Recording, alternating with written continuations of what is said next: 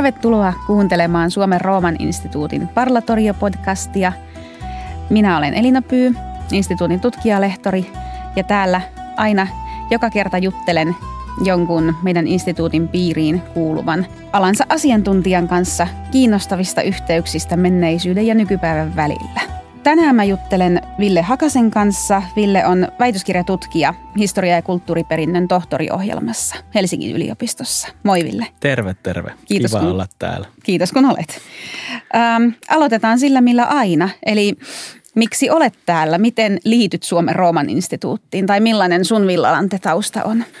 No mä oon käynyt noin antiikin tutkimuksen peruskurssin ja tieteellisen kurssin aikoinaan. Tieteellisen kurssin aikana muistaakseni sinutkin Kyllä. siellä ensimmäistä kertaa tapasin. 2013 oli Okei, okay, mahtavaa. Siitä on jo niin pitkä aika. Ja tota, sen jälkeen ollut säännöllisin väliajoin Roomassa lähinnä niin kuin tieteellisten kirjastojen Annin äärellä. Joo. Ja Villalante on kyllä niin kuin just nimenomaan tämän Suomen antiikin tutkimuksen ja ylipäänsä niin kuin Roomasta kiinnostuneen tutkimuksen yhteisön kannalta tosi hieno ja merkittävä paikka. Joo, no sitten tänään me ollaan täällä puhumassa aiheesta, joka on mun sydäntä tosi lähellä. Puhutaan sukupuolesta ja väkivallasta, seksuaalista väkivallasta tai sukupuolitetusta väkivallasta antiikin mytologiassa ja sitten näiden myyttien myöhemmästä elämästä länsimaissa kulttuurissa tai kulttuureissa. Ja tämähän on siis tosiaan mulle tärkeä ja läheinen aihe, koska tämä liittyy hyvin kiinteästi mun tutkimusprojektiin instituutissa, tai siis on mun tutkimusprojekti Suomen Rooman instituutissa nyt. Eli mä tutkin seksuaalisen väkivallan narratiiveja, kuvaamista antiikin mytologiassa ja sitten sitä, että miten näitä myyttejä, tarinarakenteita on varioitu ja kirjoitettu uudestaan sekä siellä kreikkalaisissa ja roomalaisissa antiikin lähteissä, että sitten tällä vuosituhannella kirjallisuudessa, TV- ja elokuvafiktiossa. Eli sen mun projektin ajatus on se, että mä en pelkästään niin tutki semmoista passiivista antiikin jälkivaikutusta, että kuinka antiikin kulttuuri on vaikuttanut nykypäiväämme. Toki sitäkin, mutta sitten myös lisäksi sitä, että miten – niitä myyttejä uudelleen kirjoittamalla, siis niille uusia merkityksiä antamalla, joskus myöskin tuodaan sinne tarinaan sellaisia arvoja, ajatuksia, koskien vaikka kehollista itsemääräämisoikeutta, jotka olisi olleet aika vieraita sille antiikin ympäristölle. Mä tykkään käyttää sellaista vertausta, että kun uudelleen kirjoitetaan myyttiä, niin joskus pidetään ne laulun sanat, mutta muutetaan se melodia ja toisinaan taas melodia pysyy, mutta sanat muuttuu. Eli molempia tehdään, kun on kyse seksuaalisen väkivallan narratiiveista. Ja Ville taas puolestaan voi kertoa, että miten tämä liittyy sun tutkimukseen. Meillä on aina, tai siis hyvin pitkään mennyt tutkimusaiheet silleen kivasti rinnakkain, että meillä on ollut paljon keskusteltavaa. Niin, siis tämä on niin kuin jännä, että aihe on aika, tai on ehdottoman vakava ja karmea, mutta siitä kuitenkin niin kuin tässä kihisee innosta, kun pääsee toiseen siitä, siihen per, perehtyneen kanssa keskustelemaan, mutta siis – Mun väitöskirja, joka on tällä hetkellä esitarkastuksessa, käsittelee niin sanotusti eroottisten myyttien kuvia Rooman seinämaalauksissa. Ja siinä mä pohdin sitä, että millaisia samastumispintoja nämä myytit ja nämä kuvat erityisesti niistä myyteistä on voinut tarjota antiikin roomalaisille katsojille. Ja mä lähdin liikkeelle tässä Ganymedeen myytistä, eli kahden miehen ylijumala Jupiter ihastuu kauniiseen nuorukaiseen ja kotkan, muuttaa muotonsa kotkaksi ja kiitää ryöstämään tämän nuorukaisen itselleen omaksi juomanlaskijakseen ja kaikkien antiikin tai suuren osan antiikin kirjallisuudesta mukaan myöskin omaksi rakastetukseen. Ja tämä erityisesti tämä niin kuin erottinen aspekti korostuu nyt näissä mun tutkimissa kuvissa. Mutta sitten aika pian mä totesin, että oikeastaan mä en näitä Ganymedestä esittäviä kuvia voi irrottaa yksittäistapauksina niistä kuvallisista kokonaisuuksista, joihin ne sitoutuu näissä huonekoristeluissa ja niinpä mä oon päätynyt tarkastelemaan kaikkia näitä kuvia ja niiden joukossa on siis muitakin myyttejä, jotka yleensä just on ikään kuin erottisiksi luettavia. Ja millaisia nämä samastumispinnat nyt sitten näissä kuvissa antiikin katsojalle on? Mun näkemyksen mukaan antiikissakin sukupuolen ja seksuaalisuuden normit on ollut hyvin tiukat ja niinpä ne on rajannut aika vahvasti sitä, että millaisia seksuaalisia rooleja antiikin ihminen on voinut pitää ikään kuin ymmärrettävänä ja oman identiteettinsä kannalta mahdollisena. Ja parhaillaan mä itse asiassa on vähän niin kuin tarttunut tämmöiseen haaveeseen siitä, että mä kirjoittaisin tietokirjan antiikin taiteen vaikutuksesta Suomen taiteeseen ja muun muassa just niin kuin naisiin kohdistuvan seksuaalisen väkivallan kuvauksiin. Se kuulostaa siltä, että sellaiselle kyllä olisi tilausta ja siis kiinnostusta. Minä niin. ostaisin ja lukisin, toivottavasti varmaan moni muukin. Yes, ainakin yksi. Mutta siis se on, jo, se on hyvä vertailukohta, että kun mä käytän tosiaan itse pääasiassa kirjallista materiaalia, mitä antikin lähteisiin tulee, niin mutta sitten monet niistä myyteistä, mistä mä käyn, mitä mä tutkin kirjallisuudessa, niin esiintyy myös sitten kuvallisina siellä sun materiaalissa esimerkiksi. Ja just toi, mitä sanoit, että ne seksuaalisiin rooleihin liitetty ajatusmaailma ja hierarkia vaikuttaa just siihen identifioitumiseen ja samaistumiseen myös, niin samahan esiintyy siellä kirjallisuuden puolella. Eli tämä on niin kuin hyvä ja jännittävä vertailukohta katsoa molempia materiaaleja ja jutella niistä tässä yhdessä. Mut ihan alkuun meidän ehkä kannattaa nyt puhua siitä, mistä me aikaisemmin mietittiin, että tästä on niin vaikea puhua. Miten me puhutaan siitä, että mitä seksuaalinen väkivalta tai sukupuolitettu väkivalta tarkoittaa antiikin kontekstissa ja mitä se tarkoittaa nykypäivässä. Koska aina kun tehdään, niin kun puhutaan antiikin jälki jälkivaikutuksista vaikka, niin pitää ymmärtää ja tuoda esille se, että ne on eri asioita tietysti. Miten me ylipäätään voidaan lähestyä sitä, että mitä se on se seksuaalinen väkivalta antiikissa. Onko sitä edes olemassa? Onko sellaista kehollista itsemääräämisoikeutta olemassa, kuin mikä meille on nykyaikana jotenkin itsestään selvä lähtökohta tälle keskustelulle? Ja ehkä niin on hyvä tuoda esiin nyt tässäkin yhteydessä sitä, että esimerkiksi kun me puhutaan raiskauksesta, niin eihän antiikin kreikan tai latinan sanavarastossa edes ole sellaista termiä, joka yksi yhteen vastaisi sitä, mitä me tarkoitetaan sillä nykypäivänä. Ja taas se kehollinen itsemääräämisoikeus oli niin kiinteästi antiikissa sidoksissa ihmisen statukseen. Vapaalla miehellä ideaalisti sellainen oli, monella muulla ei ollut. Ja sitten jos sulla ei ollut sitä, niin pystyttiinkö sulle edes tekemään sitä väkivaltaa? Totta kai pystyttiin, mutta miten se ulkopuolinen maailma näki sen? Keneen se rikos kohdistui siinä tapauksessa? Ja Mä usein käytän esimerkkinä sellaista hyvin itsestään selvää henkilöä, jolle antiikissa nyt sitten saattoi tehdä tietysti väkivaltaa. Esimerkiksi niin tämmöisen vapaan perheen naimaton tytär, niin hänen tietysti ideaalitapauksessa tuli pysyä koskemattomana avioliittoon asti. Ja jos joku hänelle teki seksuaalista väkivaltaa siinä, sitä ennen, niin silloin se rikos pääasiallisesti kohdistui ehkä perhettä kohtaan. Se vaaransi hänen avioliittomahdollisuudet. Se oli loukkaus hänen perheen ikään kuin omistusoikeutta kohtaan. Mutta hyvin vähän siinä hierarkiassa ja näissä meidän lähteissä näkyisi se, että mitä se tarkoitti sille hänen kokemukselleen, hänen kehollisen itsemääräämisoikeuden kokemukselle. Eli tosi vaikeita asioita. Ja Tämä näkyy mun mielestä myös siinä, että kun mä oon katsonut näitä antiikin myyttejä, seksuaalisen väkivallan myyttejä. Tosi monet niistä tarinarakenteista toistuu ihan siis TV-elokuva fiktiossa nykyaikana, mutta se mikä ei toistu on tämmöinen hyvin tyypillinen myyttirakenne antiikissa, joka saa tällainen niin onnellisen lopun seksuaalinen väkivalta. Eli joku jumala tai ihminen sekaantuu johonkin henkilöön, johon ei pitäisi sekaantua ja se on aluksi, niin kuin hän tätä säikähtää ja, ja kauhistuu ja se on huono juttu, mutta sitten loppujen lopuksi loppu hyvin, kaikki hyvin, koska tälle uhrille järjestetään kuitenkin jonkin, jotenkin niin kuin mainio avioliitto. Joko hän pääsee Jumalan puolisuksi jopa, tai sitten hän saa oikein niin kuin vaikutusvaltaisen rikkaan puolison maan päällä. Eli niin tällaiset tarinarakenteet kertoo siitä, että se raiskauden, raiskauksen pelko kulttuurisesti hyvin voimakkaasti on ollut sidoksissa siihen pelkoon, että se vie statuksen, se vie mahdollisuudet elämässä. Ja tietenkään tällaista tarinarakennetta meillä ei nykyaikana juuri näy, koska se on niin voimakkaasti ristiriidassa sen kanssa, miten me määritellään seksuaalinen väkivalta. Joo, ja mua just nimenomaan ehkä kaikkein eniten kiinnostaa se, että millä tavalla nämä yksilöt itse ovat voineet hahmottaa omaa paikkaansa tässä hyvin hierarkisessa yhteisössä. Ja mä ehkä lähestyinkin tätä aihetta just antiikin tämmöisen niin kuin minäkäsityksen ja siihen liittyvien sukupuolen ja seksuaalisuuden normien kautta.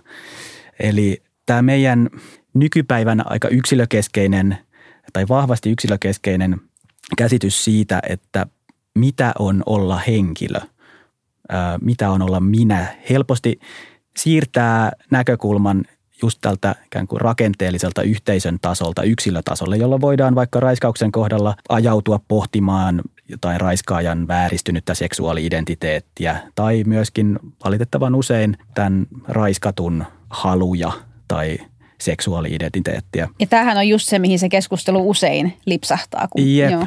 kun taas antiikissa tämmöinen ajatus ihmisestä yksilönä, jonka identiteetti muodostuu niin kuin ensisijaisesti omien korvien välissä, on aika vieras. Eli antiikissa ymmärrys siitä, että mitä on olla tietty henkilö, minä itse, rakentuu ennen kaikkea suhteessa tähän ympäröivään yhteisöön ja ihminen määritty itselleenkin ennen kaikkea niin kuin muiden silmissä. Ja näinpä ikään kuin sosiaalinen status ja oma itsekunnioitus ikään kuin kulkee käsi kädessä. Ja voi ajatella, että antiikin identiteetin perustalla on tämmöinen pyrkimys saattaa käsitys itsestä vastaamaan mahdollisimman hyvin tätä niin kuin yhteisön ihannetta, yhteisön toivetta siitä, että mitä ihmiset ideaalitapauksessa olisi. Ja tämä antiikin ihmisihanne oli vahvasti miehinen ja miehisyys puolestaan rakentui vahvasti suhteessa seksuaaliseen käyttäytymiseen, joka sidottiin vallankäyttöön. Ja näinpä päästään tähän niin klassiseen kaavaan, jossa kuin penetrointi, seksuaalinen penetrointi tai sitten vaikkapa miekalla penetrointi nähtiin vallankäyttönä tämän penetroidun osapuolen kustannuksella. Ja tällaiseen vahvasti yhteisön suhteen rakentuvaan identiteettiin kuuluva tämmöinen niin sisäistetty yhteisön kunnioituksen tavoittelu ja häpeän välttely tarkoitti siis sitä, että kun seksin osalta antiikin ihminen joutui määrittelemään itseänsä suhteessa penetrointiin. Ja vaikka penetroiduksi tuleminen kuuluki kun naisen ja orjan sosiaaliseen rooliin, niin sitä ei ikään kuin ollut sopivaa tavoitella, vaan pikemminkin välttää. Vähän niin kuin ideaalitapauksessa olisi pystynyt välttämään naisen ja orjan sosiaalista roolia. Tämä ei siis tarkoita sitä, että naisen olisi tullut aktiivisesti pyrkiä penetroimaan, ei missään tapauksessa. Niin, mutta no, tavallaan niin kuin samastumaan siihen pyrkimykseen Kyllä. olla tämmöinen niin kuin, äh, miehisen, vastaamaan tätä miehistä Kyllä. ideaalia. Ainakin siellä korviensa välissä. Jos Jep. Joo.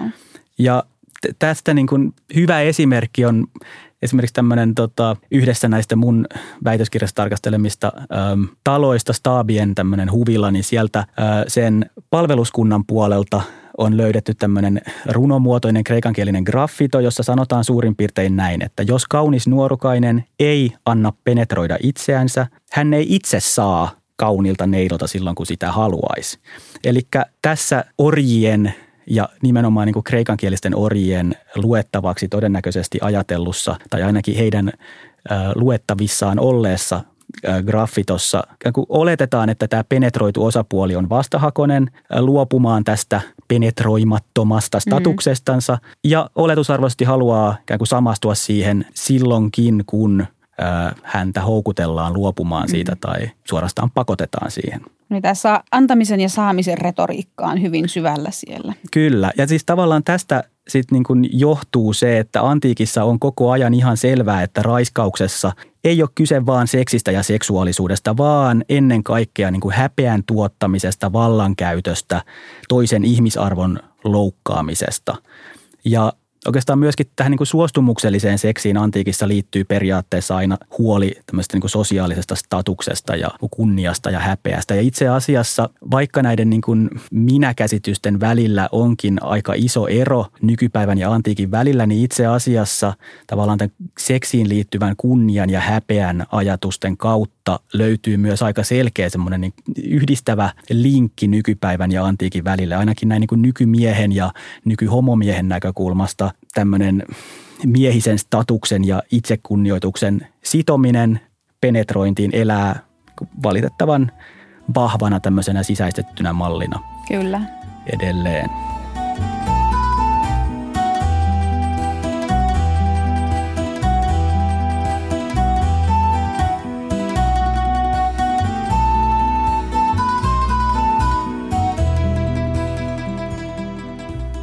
Joskus tutkimuksessa puhutaan antiikin, nimenomaan antiikin kontekstissa seksuaalisen väkivallan kohdalla niin kuin sukupuoleen pakottamisesta tai rooliin pakottamisesta, että se on vallankäyttöä siinä suhteessa. Toi on mun mielestä aika hienon kuulonen kuvaus aiheesta. Sukupuolitettu väkivalta tai seksuaalinen väkivalta on erittäin voimakkaasti läsnä paitsi antiikin mytologiassa, antiikin kirjallisuudessa ja taiteessa, niin nykypäivän viihteessä. Esimerkiksi TV- ja elokuvaviihteessä. Tiedetään kaikki, jotka TVtä katsellaan iltaisin tai, tai elokuvia katsotaan, että se on usein jopa niin kuin yliedustettuna, yliesitettynä siellä. Ja tämä ilmiö ei toki ole kenellekään yllätys eikä vieras. Ja tämä on saanut, saanut kritiikkiä viime vuosina journalisteilta ja mediatutkijoilta, että miten tämmöisessä mainstream TV-viihteessä, ruutuviihteessä, niin se seksuaalinen väkivalta sen lisäksi, että se on valtavan paljon, niin usein sanon, väitetään, että on kritisoitu, että se ei joko palvele mitään narratiivista tarkoitusta, että se on vain sellaista mehustelua ja mässäilyä, draamaa draaman vuoksi. Tai sitten, että jos se palvelee narratiivista tarkoitusta, niin sitten se tarkoitus on usein selittää jonkun muun kuin sen väkivallan kokijan taustaa, luonnetta, toimintaa ja usein juuri näiden miespäähenkilöiden. Eli ajatuksena on se, että, että huomaattehan te kaikki katsojat nyt, miten paha tämä mies on, kun hän raiskaa naisia.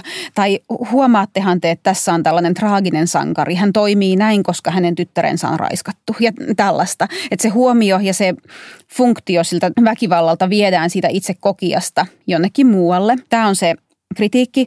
Ja tota, Tätä toki sitten monet nykytuotannot on myös pyrkineet aktiivisesti murtamaan, viemään huomion siihen kokijaan.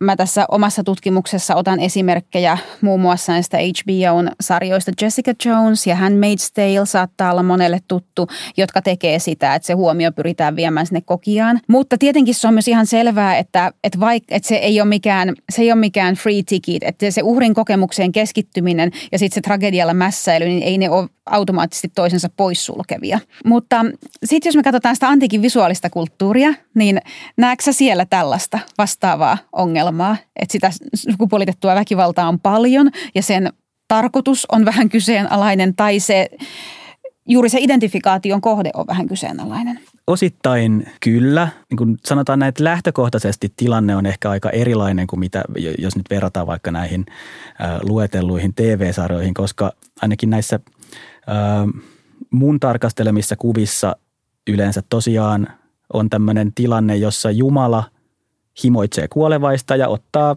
niin kuin isännän emännän oikeudella haluamansa, jolloin tätä tapahtumaa ei yleensä esitetä mitenkään erityisen traagisena.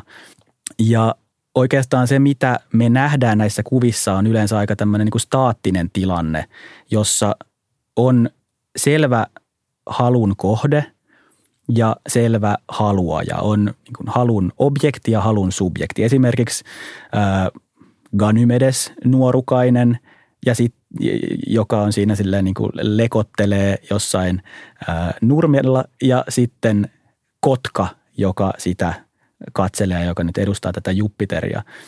Tai sitten on kaunis Ariadne, joka lekottelee jossain maisemassa ja sitten on Dionysos, joka häntä katselee jostain. Eli onko näin, jossain hetkeksi keskeyttää, että usein siinä ei esitetä sitä itse aktia, ryöstämistä, käsiksi käymistä, vaan tavallaan niin kuin sitä edeltävä hetki tai viitataan siihen, koska antiikin kirjallisuudessakin on paljon tätä samaa, mitä itse asiassa nykyviihteessäkin, että, että vihjaillaan ja viittaillaan sen sijaan, että suoraan esitettäisiin. Joo, ja siis varsinkin erityisesti ehkä tämmöisissä niin kuin, ää, mä, näistä mun tutkimista ää, seinämaalauskoristeluista suuri osa sijoittuu yksityistaloihin, niin niissä ää, ehkä tämmöinen niin kuin kovin dramaattinen ryöstökohtaus olisi voinut näyttäytyä tai tuntuukin vähän silleen niin kuin oudolta. oudolta, että mieluummin otetaan semmoisia niin kiiltokuvaversioita aiheesta.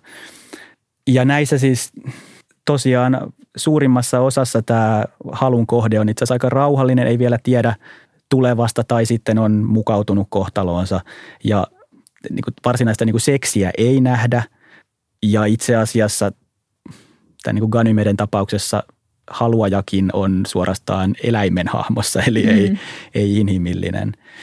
Mutta sitten toisaalta, jos lähdetään niin kuin katsomaan sitä, että kenen näkökulmaa näissä kuvissa nyt sitten niin kuin, kenen näkökulmasta niitä, t- tätä niin kuin tapahtumaa tässä niissä katsotaan, niin vaikka tämä halun kohde on niissä kyllä yleensä hyvinkin keskiössä, niin näkökulma on ensisijaisesti tämän haluajan.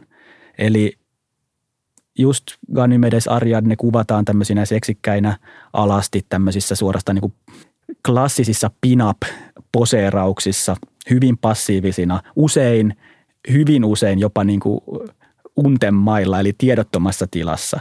Ja ajatellaan, että se katsoja katsoo heitä sen haluajan silmin. Kyllä, Joo. katsojalle selvästikin niin kuin pedataan tämmöistä niin kuin kiihottavaa ö, kokemusta. Ja sitten kun näitä kuvia katsotaan niin kuin vaikkapa jonkun tietyn huoneen seiniä koristavia kuvia kaikkia yhdessä, niin huomataan, että ne just tavallaan yhteisvoimin rakentaa semmoista ö, seksuaalisen halun problematisointia – johon just tämä katsoja siinä omassa näitä pin-up-hahmoja niin kuin katsovan positiossansa joutuu osalliseksi. Esimerkiksi tämmöinen näistä mun tarkastelemista kuvista kaikkein niin kuin dramaattisin esittää Herkulesta ja Augea, jossa siis Herkules on tämmöinen niin kuin melkeinpä inhimillinen ö, olento, joka sitten niin kuin, ö, ehkä selittää osittain sitä, että tämä ää, niin kuin kohtaus on vähemmän idyllinen kuin näissä niin kuin jumalaisissa tota, halun kuvauksissa. Ja myöskin siis Augen eli uhrin uhri on esitetty paljon tällä niin tunteikkaammin ja ö, koko tilanne dramaattisemmin. Mutta kun se rinnastetaan naapuriseinällä Dionysoksen ja Ariadneen, jossa haluaja eli Dionysos toljottaa tämmöistä tiedottomassa tilassa olevaa tota, neitoa, niin yhteisvoimiin tässä rakentuu niin kuin nimenomaan sen niin kuin haluajan mm. näkökulma siihen niin kuin, ö, keskiöön. Niin, ne täydentää toisiaan. Siitä. Kyllä. Ja sitten kun vielä mietitään tätä niin kuin minäkäsitystä, identiteettiä, mistä mä puhuin tuossa aikaisemmin, joka siis perustui pitkälti siihen niin kuin yksilön omaan asemaan yhteisön silmissä ja oli vahvasti sidoksissa tämän yksilön ö, omaan seksuaaliseen asemaan ja niin kuin seksiin liittyvään kunniaan ja häpeään, niin raiskaus, jos joku tuottaa uhrille häpeää, se riistää myöskin tämmöisen toimijuuden – just tämän itsemääräämisoikeuden, mahdollisuuden tehdä itseä koskevia ratkaisuja. Mm. Ja näinpä siihen kun samastuminen sotii aika vahvasti sitä vastaan, mitä just tiedetään niin tästä antiikin ihmisen minäkuvan rakentumisesta, jossa pyritään niin kuin ylläpitämään semmoista niin kuin, ää, ajatusta itsestä tämmöisenä niin kuin linnakkeena. Mm. Ja näinpä mä ehdotankin tässä väikkärissä, että itse asiassa niin kuin antiikin katsojallakin olisi tämmöinen sisäänrakennettu pyrkimys samastua kuin uhrin tai tämän halun kohteen sijaan kuin siihen ikään kuin vuoropuheluun yhteisön normien kanssa, joka, tai jonka voi ajatella edeltäneen tämän haluajan tai raiskaajan, raiskauksen tapauksessa niin kuin väkivallan tekijän mm. toimintaa. Ja usein katsoja asetetaan ikään kuin vastaavaan tilanteeseen, jossa hän periaatteessa joutuu vähän niin kuin pohdiskelemaan sitä, että mitä minä haluajana niin itse asiassa mm. olen ja teen. Joo, joo. Joo, tämä on, on suurelta osin mulle uutta, mitä tämä tulee näihin, tai se ei uutta, koska mä oon lukenut sun tutkimusta aiemminkin, mutta mun oman asiantuntemuksen ulkopuolelta just tämä näihin visuaalisiin kuvauksiin liittyvä samaistuminen, identifikaatio, subjektiivisuus ja se on tosi kiinnostavaa, kun vertaa sitä just noihin kirjallisiin lähteisiin.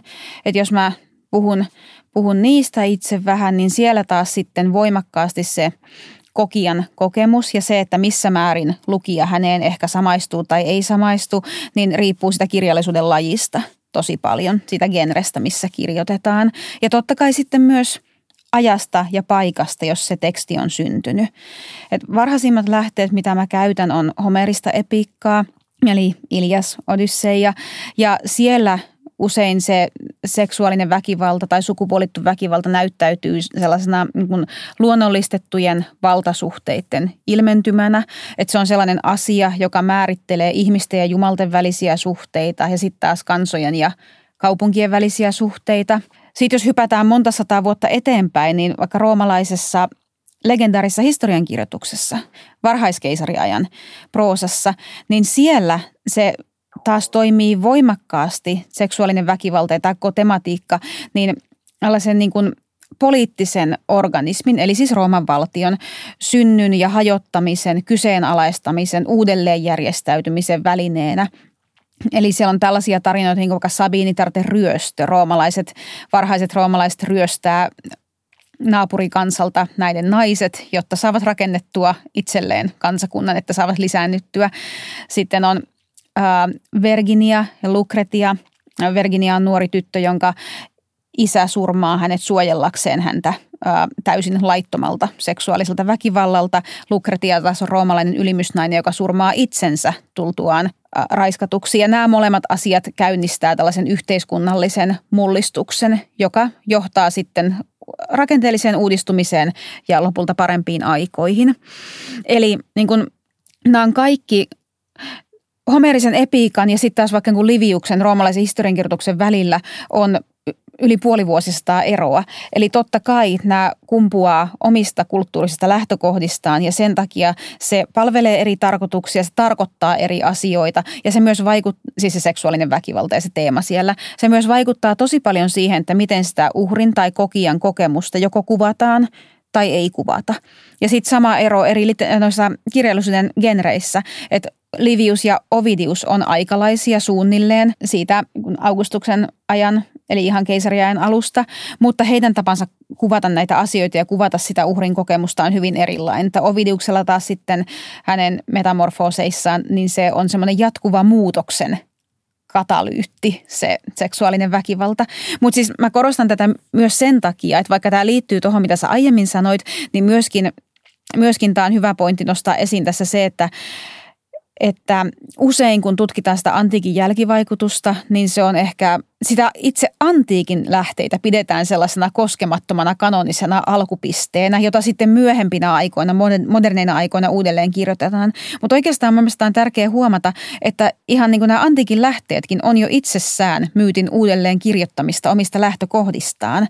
Että nämä tarinat on olleet olemassa jo kauan ennen kuin ne on laitettu paperille. Ja se, miten ne laitetaan paperille, niin kertoo jotain siitä ympäröivästä kulttuurista ja ajatusmaailmasta. Mua kiinnostaa, että onko sulla, sulla näkökulmaa tai näkemystä, jonka mä oon niin kuin kuvitellut ainakin saaneeni, että usein äh, kuitenkin, jos niin kuin kirjoissa, teksteissä esitetään uhri tai halutaan esittää uhri ikään kuin tämmöisenä hyveellisenä, esimerkillisenä henkilönä, niin hän niin kuin siellä pyrkii vahvasti ensinnäkin puolustamaan itseänsä ja pitämään itsestänsä niin kuin just yllä tämmöistä tavallaan vähän niin kuin tämä niin kuin penetrointi ra, raiskausmerkityksessä jälleen rinnastuu tähän niin kuin sotilaalliseen penetrointiin, jossa siis uhri voi olla hyvinkin uljas pyrkien mm. kuitenkin koko ajan siihen, että ei olisi tämmöinen mm. niin kuin uhrin Uh, joo, asemassa. kyllä on. Ja esimerkiksi tämä Lukretian tarinahan on tosi hyvä esimerkki tästä, että Lukretia, tämä roomalainen ylimysnainen,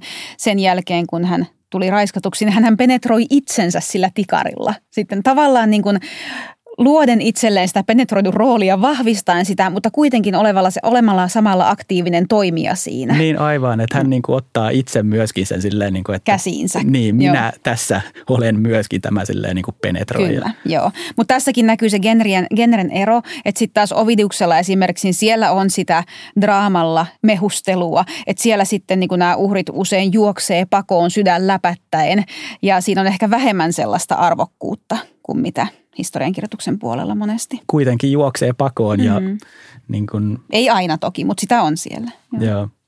Sitten jos puhutaan tästä niin kuin siitä, millä tavalla meidän niin kuin nykypäivän tutkijoina tulisi lähestyä seksuaalisen väkivallan kuvauksia antiikin tai sanotaan vaikka antiikista vaikuttuneen tuoreemman taiteen kuvauksissa, niin mun mielestä olisi tärkeää, että me ei lähdettäisi väistämään tätä väkivallan ikään kuin sitä ilmitasoa ja väistettäisiin sitä pohtimalla pelkästään sitä, että mitä se näissä myyteissä just symboloi tai että mihin näissä jossain tietyssä tekstissä sillä ikään kuin raiskauksella tai seksuaalisella väkivallalla niin pyritään. Se on ilman muuta hyvä pointti, joo, kyllä. Et sukupuoli- ja seksuaalinormiston ottaminen ja niiden niin kuin historiallisen kontekstin tarkastelun ottaminen osaksi tätä niin kuin seksuaalisen väkivallan esitysten tutkimista olisi tosi tärkeää, että niin kuin tavallaan sitä millaista kuvaa sukupuolesta ja sukupuolierosta ja seksuaalisesta käyttäytymisestä tämä joku tietty taiteessa tai kirjallisuudessa esitetty tarina tuottaa ja toistaa. Ja tällä tavalla me päästään myöskin käsiksi siihen, että miten se sukupuolen seksuaalisuuden teema keskustelee nykypäivän mm. sukupuolen seksuaalisuuden teeman kanssa. Joo, toi on, toi on tosi hyvä huomio. Hirveän helposti se menee siihen, että tota, katsotaan jotain antiikin tekstiä vaikka, no, no mutta No mutta eihän tässä ole sitä raiskauksesta kyse. Sehän tarkoittaa tässä sitä ja sitä. Joo, mutta se on siellä kuitenkin ja se on Jep. tapa kertoa niitä asioita. Just näin. Ja varsinkin nyt, jos niinku tullaan vähän lähemmäs nykypäivää ja vähän lähemmäs populääriä äh, suomalaista äh, keskustelua, niin esimerkiksi mun mielestä on tai mua ärsyttää se, että miten suomalaisessa mediassa silloin kun MeToo-kohu oli, tai MeToo-liike oli niin kuin käynnistynyt, niin otettiin rakennettiin tämmöistä vastakkainasettelua ja kohua Gallen Kallelan Ainotarua mm. esittävän maalauksen kanssa, jossa siis äh, kyseessä oli äh, tämmöinen niin kuin kamppailun rakentaminen tällaista niin kuin aina kasvottomaksi jäävien kirjoittelijoiden ja sitten museon välille, jossa siis museo puolustaa tämän teoksen esilläoloa ja yeah. sen suorastaan niin kuin paikkaa suomalaisessa tota, taidehistorian kaanonissa tällaisia niin kuin historian tajuttomia kiihkoilijoita vastaan. Mm. No, Muistan kun, tämän keskustelun. Joo. joo, siitä ei ole kovinkaan, tai siitä on pari vuotta aikaa ja niin kuin mun näkökulmasta, kun katsoo tätä Gallenkallelan maalauksen niin kuin ilmitasoa, niin jos sitä maalausta nyt niin kuin vertaa vaikkapa Berninin Apollo ja Daphne marmoriveistokseen kuuluisaan itse asiassa Roomassa sijaitsevaan mm. taideteokseen, niin on ihan päivän selvää, että tämä Ainotaru liittyy tähän niin sanotun länsimaisen taiteen kaanonin raiskauskuvaston pitkään jatkumoon – Aivan ja selvästi. tässä tapauksessa tämän historiallisen kontekstin, jota meidän pitäisi pyrkiä suurelle yleisölle avaamaan, niin sen pitäisi niin kuin, tarkoittaa jotain muutakin kuin sitä, että puhutaan jostain symbolisesta tasosta tai selitetään tämä raiskaus ikään kuin olemattomaksi sen kirjallisella kontekstilla, joka nyt tässä Ainon tapauksessa on se, että vedotaan tähän Kalevalan tekstiin ja sen niin kuin, todelliseen merkitykseen, että mitä se siellä mm. tarkoittaa. Tai sitten, että puhutaan jostain niin kuin tämän teoksen tehneen taiteilijayksilön henkilökohtaisista ratkaisuista. Eli tämän historiallisen kontekstin täytyisi tarkoittaa myös sitä, että pohditaan sukupuolittunutta väkivaltaa, sukupuolen tuottamista sitä esittämällä. Ja sen kuvakieltä, sen Just näin. Ja sitten niin totta kai pohditaan niitä useimmiten sen teoksen niin syntyajankohdan näkökulmasta. Mutta sillä tavalla ne tuodaan ikään kuin myöskin nykyyleisön niin vastaavia teemoja koskevan pohdinnan kanssa niin kuin vertailukelpoiseksi ja sen niin kuin keskustelukumppaniksi.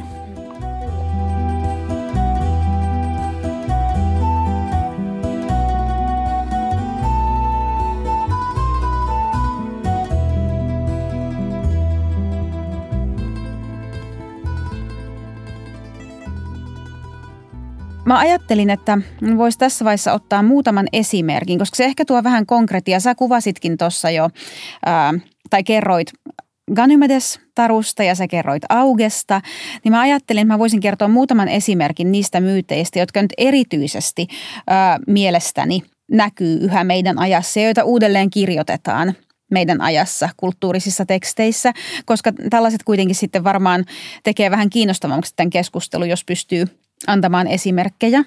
Eli tota, sellaiset antiikin myytit, jotka mun mielestä kaikkein vahvimmin on ollut läsnä, no Daphne ja Apollo tietysti on ehkä semmoinen niin kaikkein eniten länsimaissa kirjallisuudessa ja taiteessa varjoitu myytti. Daphne on nymfi, jonka Apollo yrittää napata kiinni, jota hän himoitsee, jota hän haluaa ja yrittää saada kiinni, äh, mutta ei saa, koska Daphne juoksee pakoon tosiaan sydän läpättäen ja muuttuu laakripuuksi.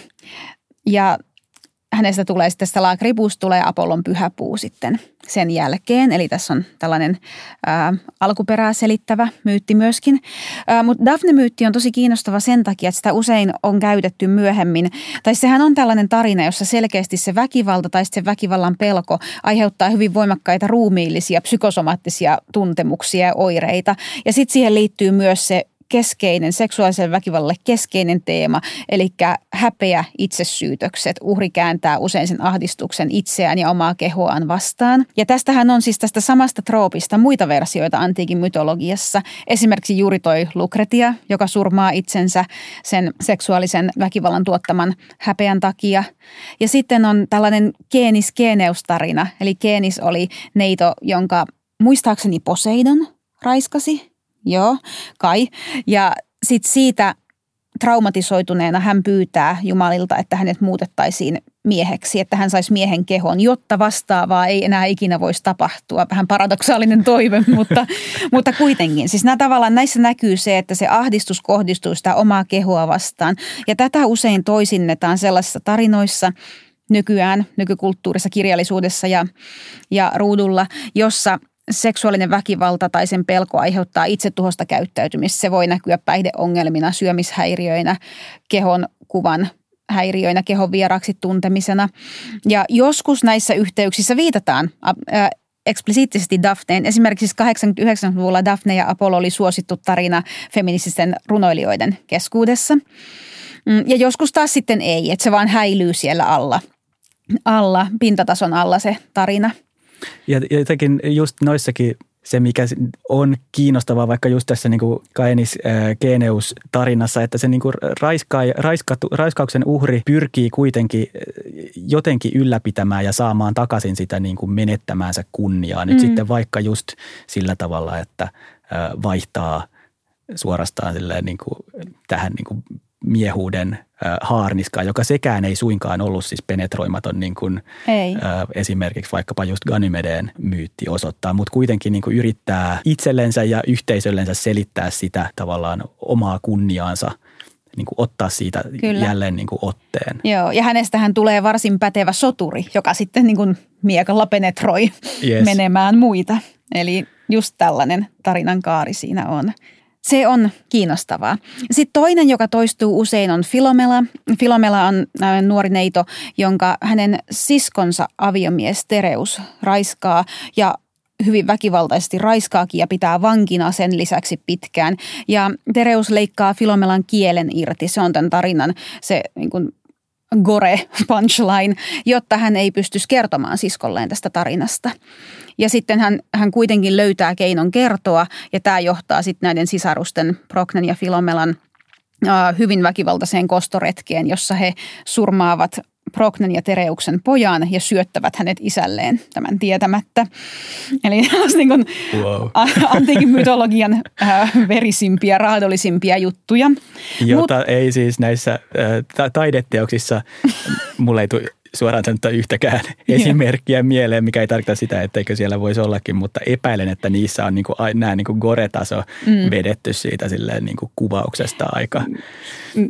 kepeäksi. Joo, ja siis toki riippuu niin kuin kirjallisuudessakin siitä, että kuka kertoo tarinan, että miten, miten yksityiskohtaisesti kerrotaan. Mutta jo mä oon usein miettinyt, että millainenhan olisi Walt Disney version tästä. Mutta siis niin, Filomela tarinassa keskeistä on se, että se väkivalta, jota uhri kokee tai kokija kokee, niin se on tavallaan sanojen tavoittamattomissa.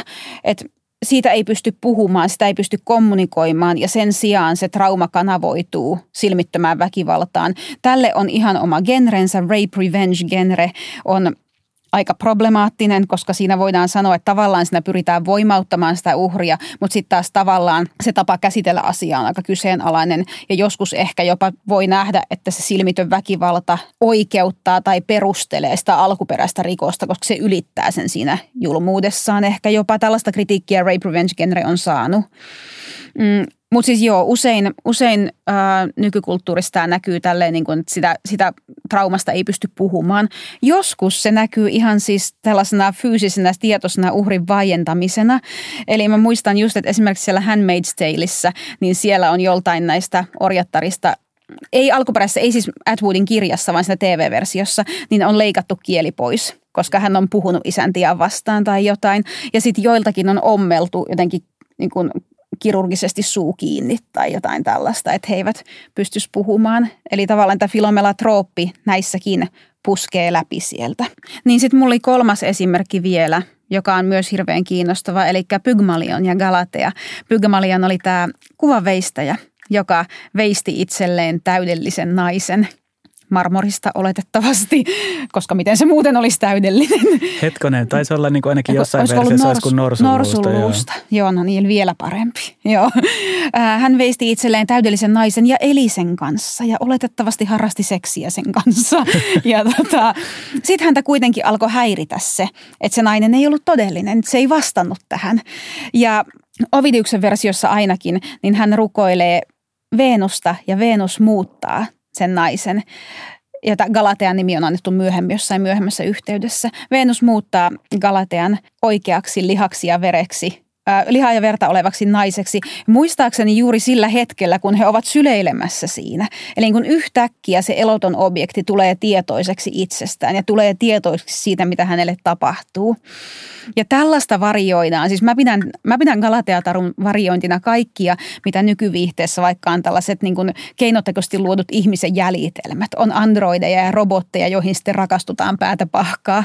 Ja jotka jossain tapauksissa myöskin niin kuin vastaa siihen rakkauteen jollain tavalla. Ja siinä her- tulee tosi kiinnostava kysymys siitä, että, että mitä se niin kuin keneen samaistutaan, kenellä on tietoisuus, miten tietoisuus ja halu liittyy toisiinsa. Mutta nämä kysymykset on mun mielestä läsnä jo siellä antiikin myytissä. Joo, toi on siis super kiinnostava toi Pygmalionin myytti myöskin semmoisena niin länsimaisessa taiteessa niin kuin hirveän usein toistuvana niin kuin metaforana taiteelliselle luomistyölle ja niin kuin taiteilijan pyrkimykselle. Ja just nimenomaan tässä metaforassa se taiteilija nähdään niin kuin miesyksilönä, mm. ää, joka, jota niin kuin ajaa tekemään ää, taidetta tämmöinen hyvin vahvasti seksuaalisoitu tarve tavoittaa joku vahvasti feminiinisenä esitetty mystinen inspiraatio, tämmöinen niin kuin feminiinisenä nähty taideteos, jonka sitten tämän niin kuin tavallaan seksuaalisoitu, seksuaalisoitu kanssakäyminen tämän niin kuin inspiraation kanssa mm. sitten tuottaa. Joo. Ja tästä nyt tämän tyyppisestä Pygmalion myytin niin kuin tavallaan varjoinnista voisi ajatella, että Suomenkin taiteesta löytyy jälleen kerran Gallen Kallelan kautta mm. esimerkkejä niin tässä tämä kuuluisa symposion, jossa Suomen kultakauden kuuluisat tota, taiteilijamiehet istuu ravintolassa ja saa tämmöisen viinanhuuruisen näyn jostain naispuolisesta sfinksistä, mm. joka näistä maalauksista on enimmäkseen niin kuin, tota, rajattu ulkopuolelle, mutta joka edustaa just tämmöistä miehistä fantasiaa siitä, että saisi luotua jonkun täydellisen, vahvasti feminisoidun ää, niin kuin taideteoksen ja mm. jopa niin kuin tuotettua elämää. Ja se on niin kuin kiehtovaa, että miten se itse asiassa tämä niin kuin elämää tuottaa. Tästä tulee tämmöinen vähän niin kuin yksisukuisen lisääntymisen fantasia, jossa silleen niin kuin myöskin tämä vastakkainen sukupuoli ja toiseus luodaan täysin ikään kuin sen miesyksilön Niin kuin toimesta ja pään sisällä. Kyllä, joo. Ja siitä seksuaalisesta väkivallasta tai haluamisesta tai tavoittelemista tulee tosiaan metafora sille tai rinnakkaistaso sille luomistyölle. Jep, ja itse asiassa näissä sitten niin kuin usein, tai ainakin näissä nyt Gallen Kallelan teoksissa myöskin Conceptio Artis on niin kuin esimerkki, jossa taiteilija alaston mies tavoittelee, väijyttää tämmöistä naispuolista sfinksiä, niin äh, niissä itse asiassa tämä niin kuin Pygmalionin unelma on ehkä se niin kuin keskiössä ja tämä lopputulos, eli mahdollinen niin kuin naispuolinen taideteos, niin mm. vähän vähemmän, vähemmän faustilainen versio tästä. Onko Ganymedes tullut vastaan modernimmassa taiteessa sulle?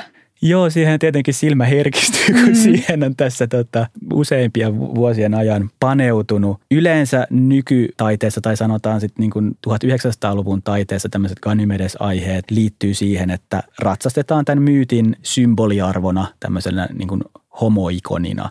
Eli tämä niin kuin mahdollinen seksuaalisen väkivallan taso tästä usein niin kuin siinä vaiheessa siivotaan pois, vähän niin kuin se siivottiin kuin antiikissakin. Mm. Ja se ideaalin onnellinen lopputulos, jossa Ganymedestä ja Jupiterista tulee ää, rakastettuja, niin on tavallaan ainakin keskiössä, keskiössä mm. tai niin kuin siitä ollaan vahvasti tietoisia. Mutta sitten toisaalta niin kuin Suomen taiteessa 1900-luvulla on tämmöisiä kiinnostavia, niin kuin ehkä vähän periferisiä ja niin kuin tosi suorastaan niin kuin huvittavia Ganymedes mukaelmia.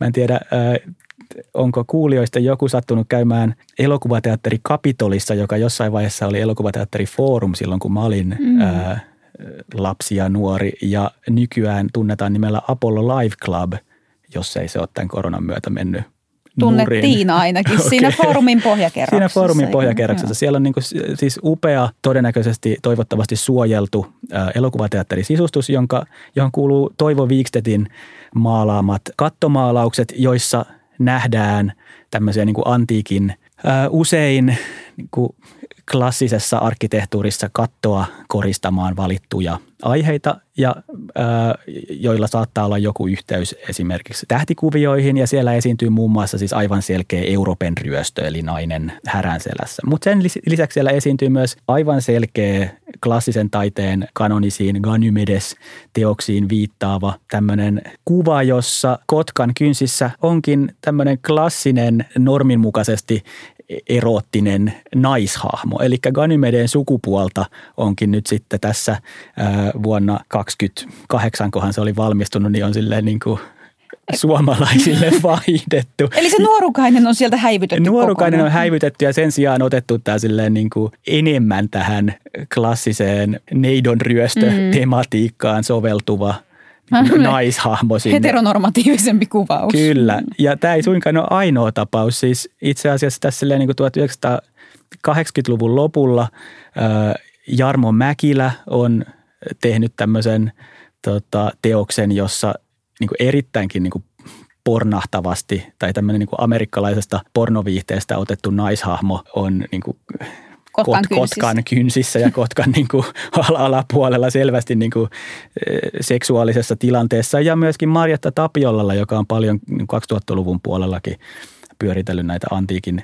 aiheita, niin nähdään Kotkan kynsissä tämmöinen klassisen eroottinen naishahmo ja itse asiassa tämän maalauksenkin nimi on niin kuin myyttinen tarina – Aivan. mutta, mutta Sitä antiikin niin tutkija katsoo ja miettii, että mikä tarina. Niin, ja miettii, että niin kuin mikä on tämä silleen niin kuin syy siihen, että homoikonin paikalle on jälleen kerran saatu tämmöinen neitohahmo, joka rinnastuu suoraan tähän tota, raiskauskuvaston jatkumoon. Joo, no siis toi, itse asiassa tämä oli hauska, hauska tai no, omituinen, mutta kiinnostava kaneetti. Ja itse asiassa musta tuntuu, että se toimii ihan hyvin tässä meillä loppukaneettina, koska meillä alkaa aika loppua. Koska tämä nyt on loistava esimerkki siitä, mitä aikaisemmin sanoin, että tässä tapauksessa väittäisin, että, että mm, se melodia soi samana siellä, mutta sanat on nyt vaihdettu tähän lauluun näissä tulkinnoissa. Eli niin kun, hyvin eri tavalla ne myytit kulkee ajasta toiseen ja niiden merkitykset muuttuu ajasta toiseen. Ja sitten kuitenkin hyvin samalla tavalla. Joo, kiitos Ville tästä keskustelusta. Jatketaan sitä varmaan nauhoitusten ulkopuolella, koska tämä on niin hurjan kiinnostavaa. Kyllä. Toivottavasti myös kuulijoista oli mukava kuunnella meitä. Kiitoksia paljon.